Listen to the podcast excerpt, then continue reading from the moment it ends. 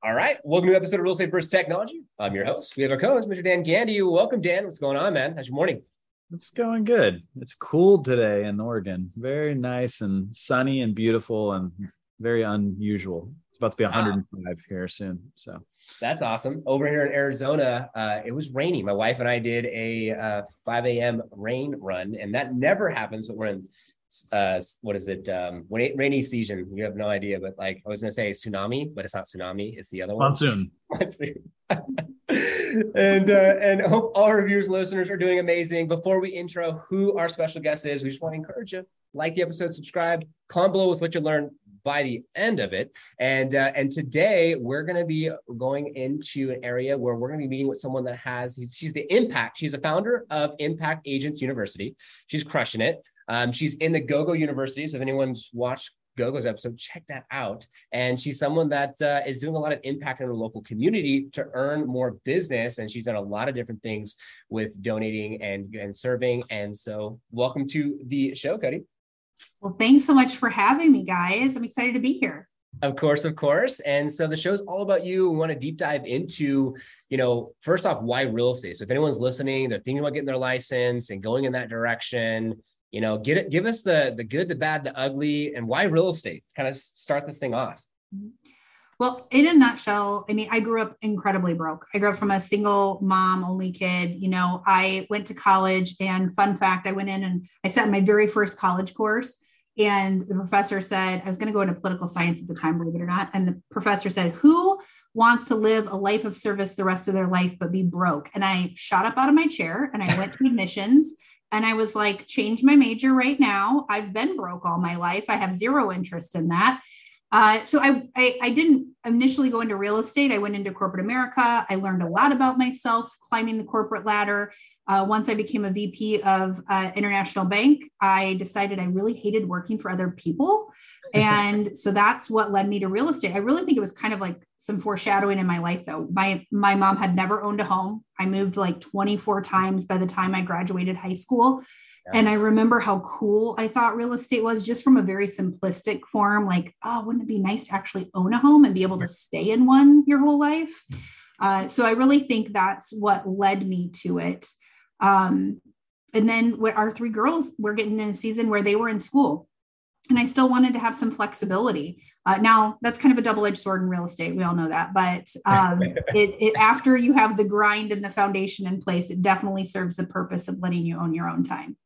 Wow, that's super cool. And I can imagine there's a lot of people out there listening that are just also thinking about corporate America, working for someone else, or working for themselves. And that's awesome. Congratulations to you and your success. And I'm sure now you own your own home.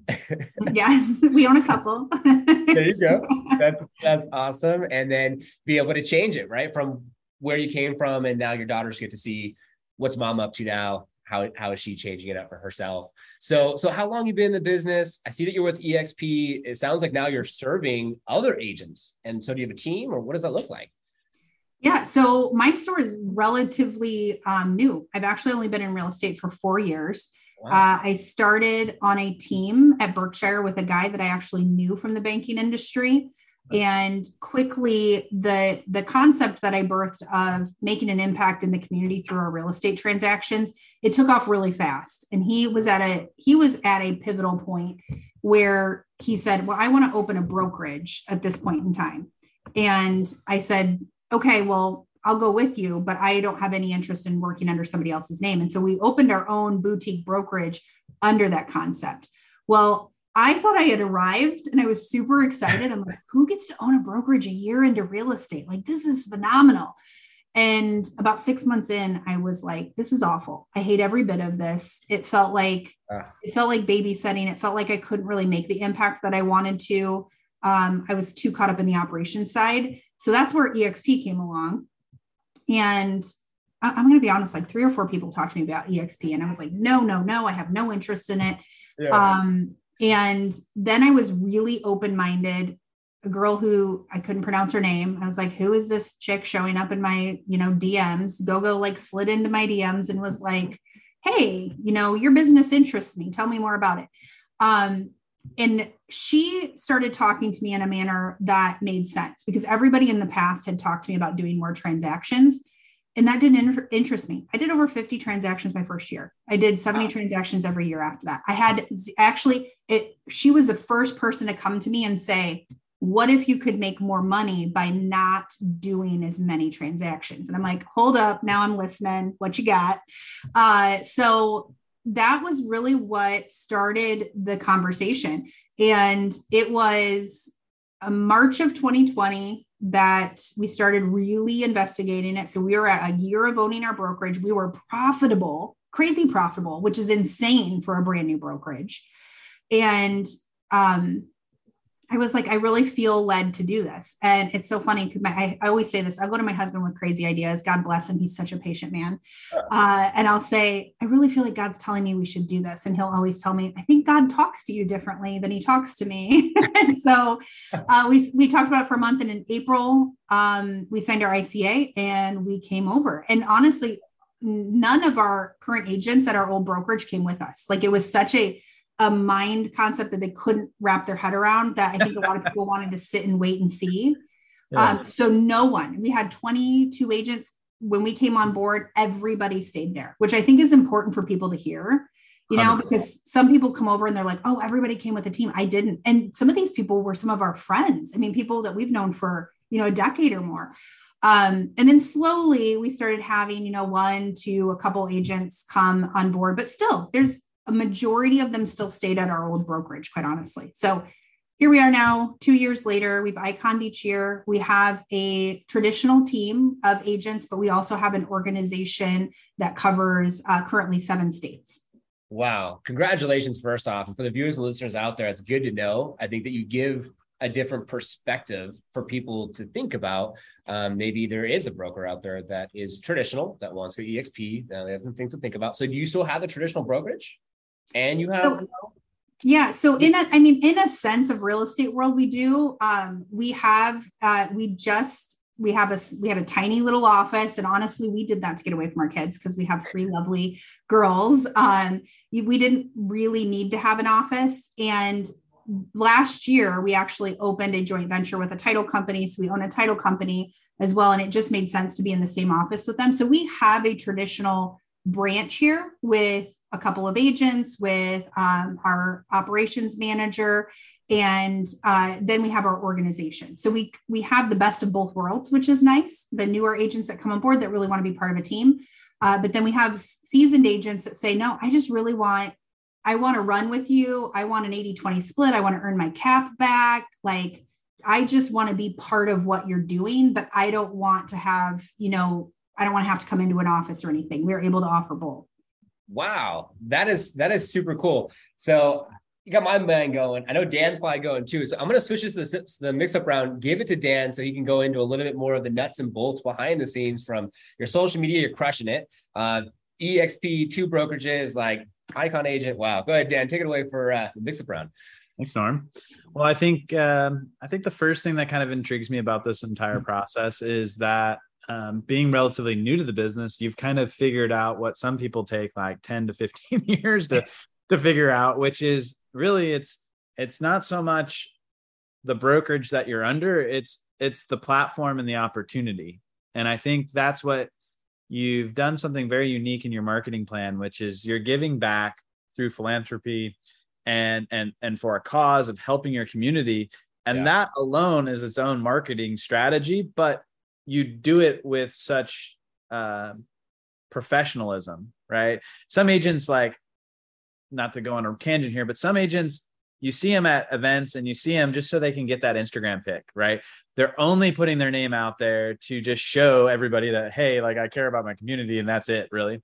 But you're putting money into these organizations. And I think that shows a lot for how you are investing in your community. So let's let's talk about that and and where that idea has evolved into. Yeah. So uh, what's funny is I always say it was a God wink. I literally, when I was getting ready to turn 40 years old, we lived in Georgia. Now, my a piece of this conversation I left out is we lived in Georgia. I started my real estate career when we moved to Michigan. I was in a brand new territory, didn't know anybody, didn't know a soul, right? And then started with somebody that I kind of knew from the banking world, but I, I knew people coast to coast, right? Um, and so when people say, well, I don't know anybody, well, I didn't know anybody either. But I was on a treadmill and I kid you not, I, I was sat there every single day in our basement going, God, what is like my talent? What was I born to do? Like, can you just give me a burning bush? Give me a sign, right? And it literally hit me all at once where I'm like, you, you've always been intrigued by real estate, but that's not always going to fill your cup up. Like you need to do something that has a purpose with it. Um, and then the business side of me kicks in. And when I started to really dig into real estate, here's the reality check we're sole proprietors, right? So we're either going to give our money away or we're going to get it taken away.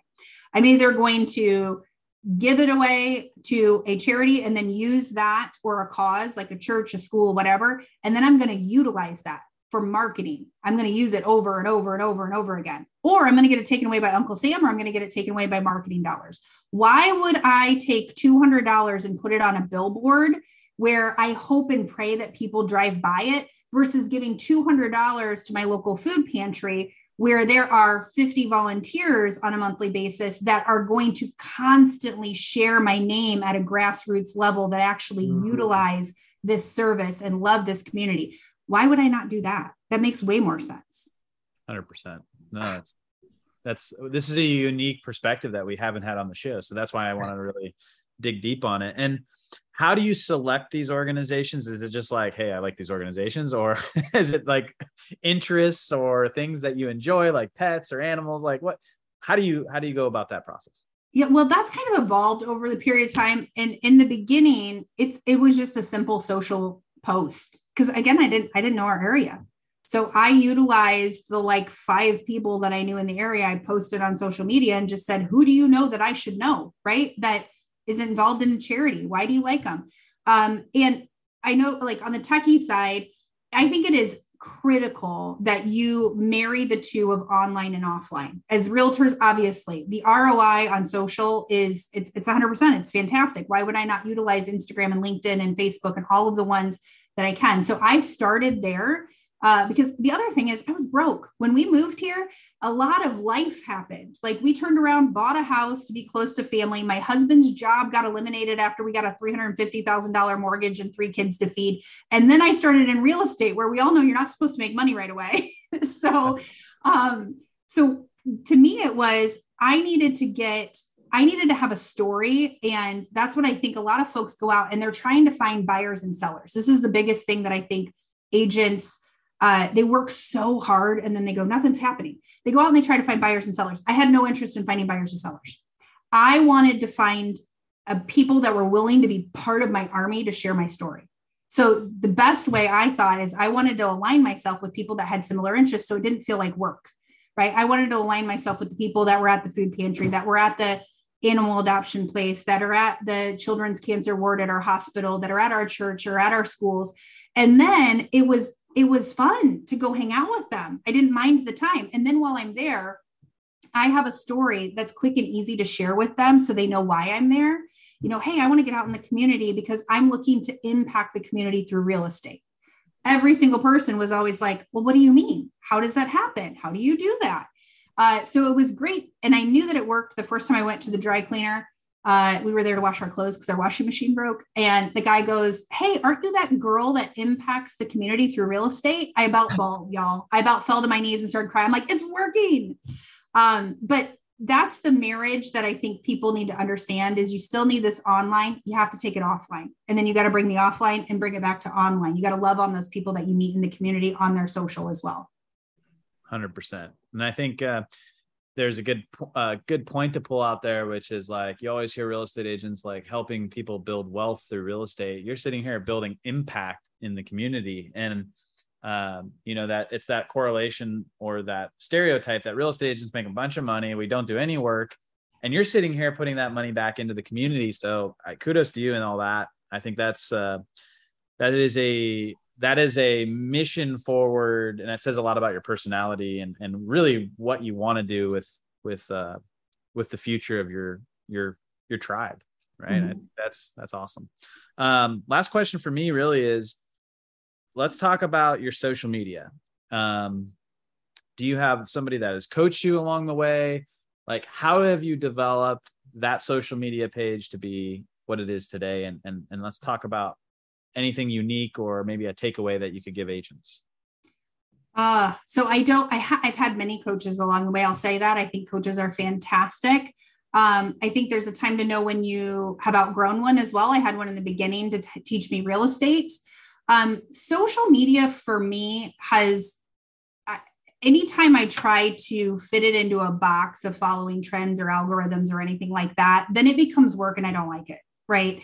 So I mean, it's funny. You can even scroll back to my Instagram page right now. If you go to Cody Brown Realtor handle, you'll go through my and you'll see there was a spot last year where I tried so hard to be like picture, picture, like motivational quote. I did that for like I think two weeks, and I'm like, oh my god, this sucks. This is like work. I hate this.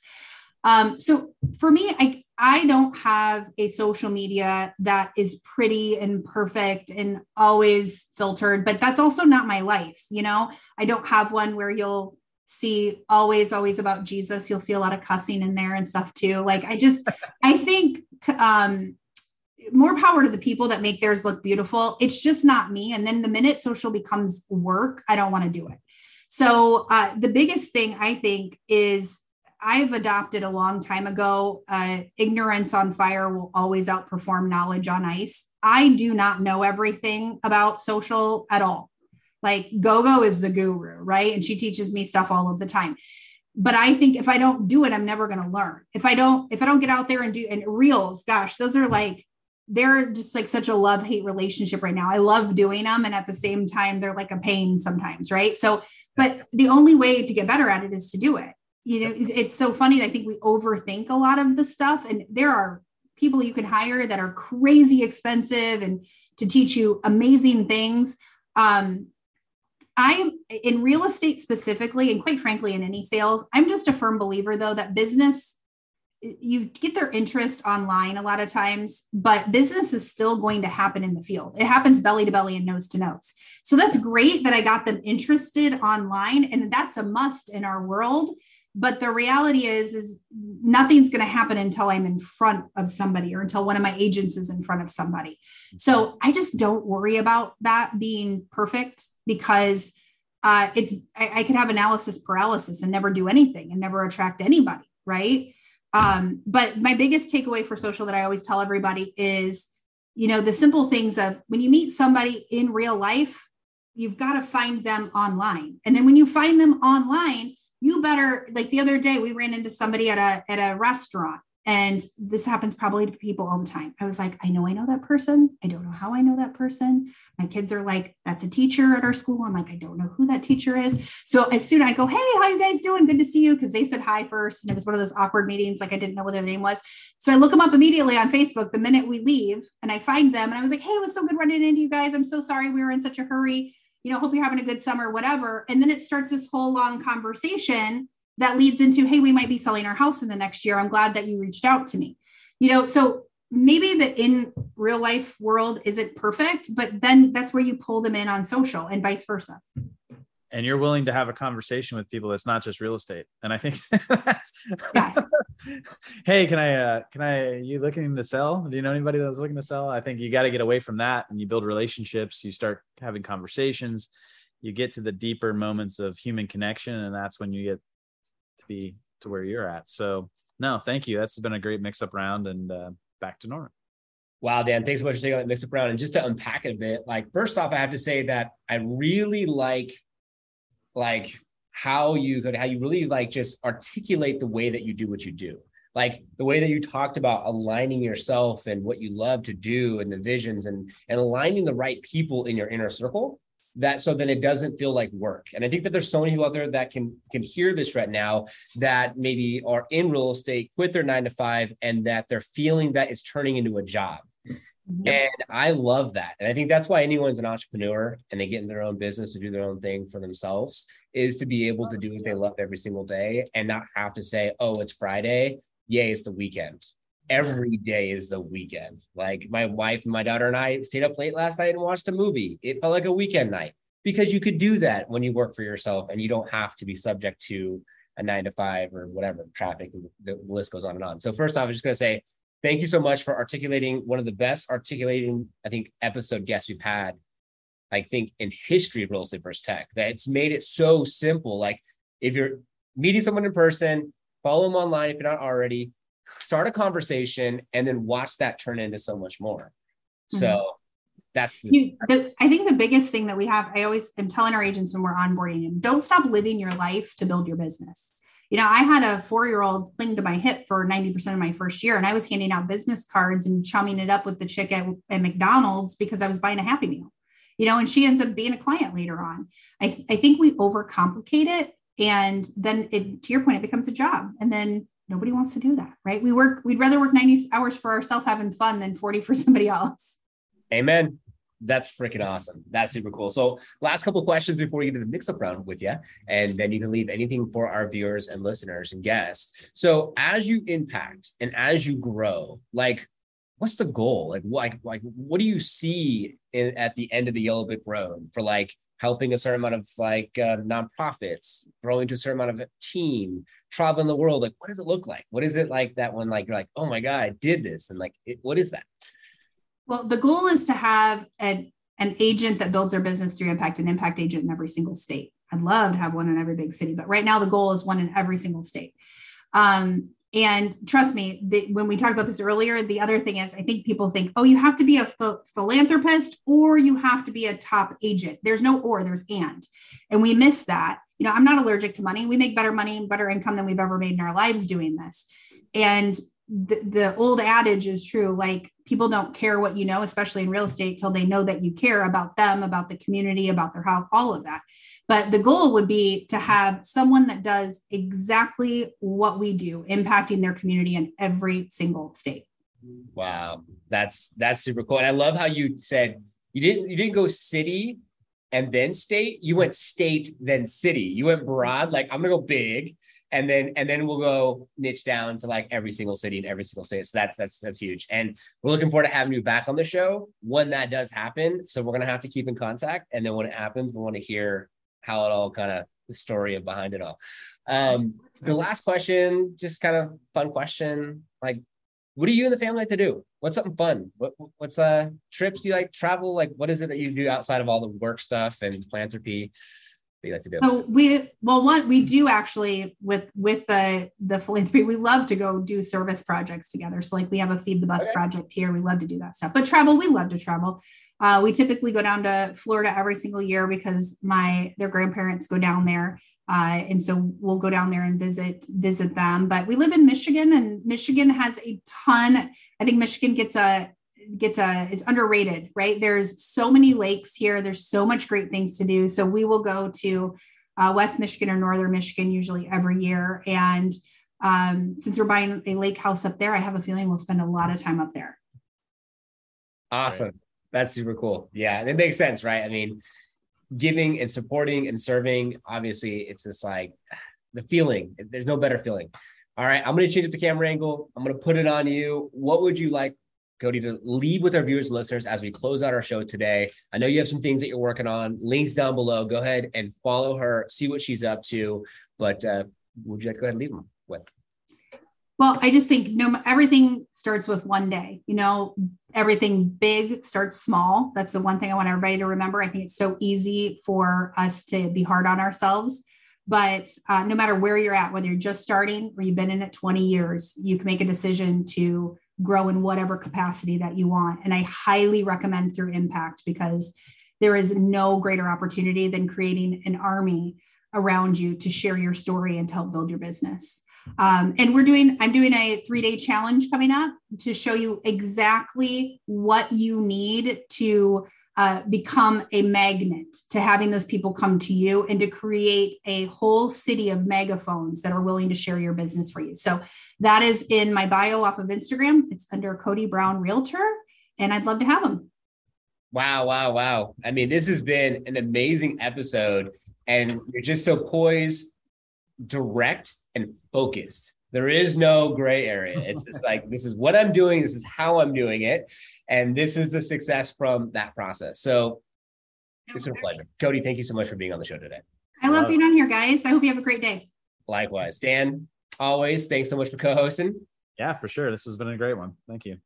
And to all our viewers listeners, now what did you learn? Comment below with what you learned. We would love for you to go ahead and share with us. And now you can subscribe, hit the notification bell, and check out what's next for real estate, October 5th and 6th in San Diego or online. And we will see you on the next one.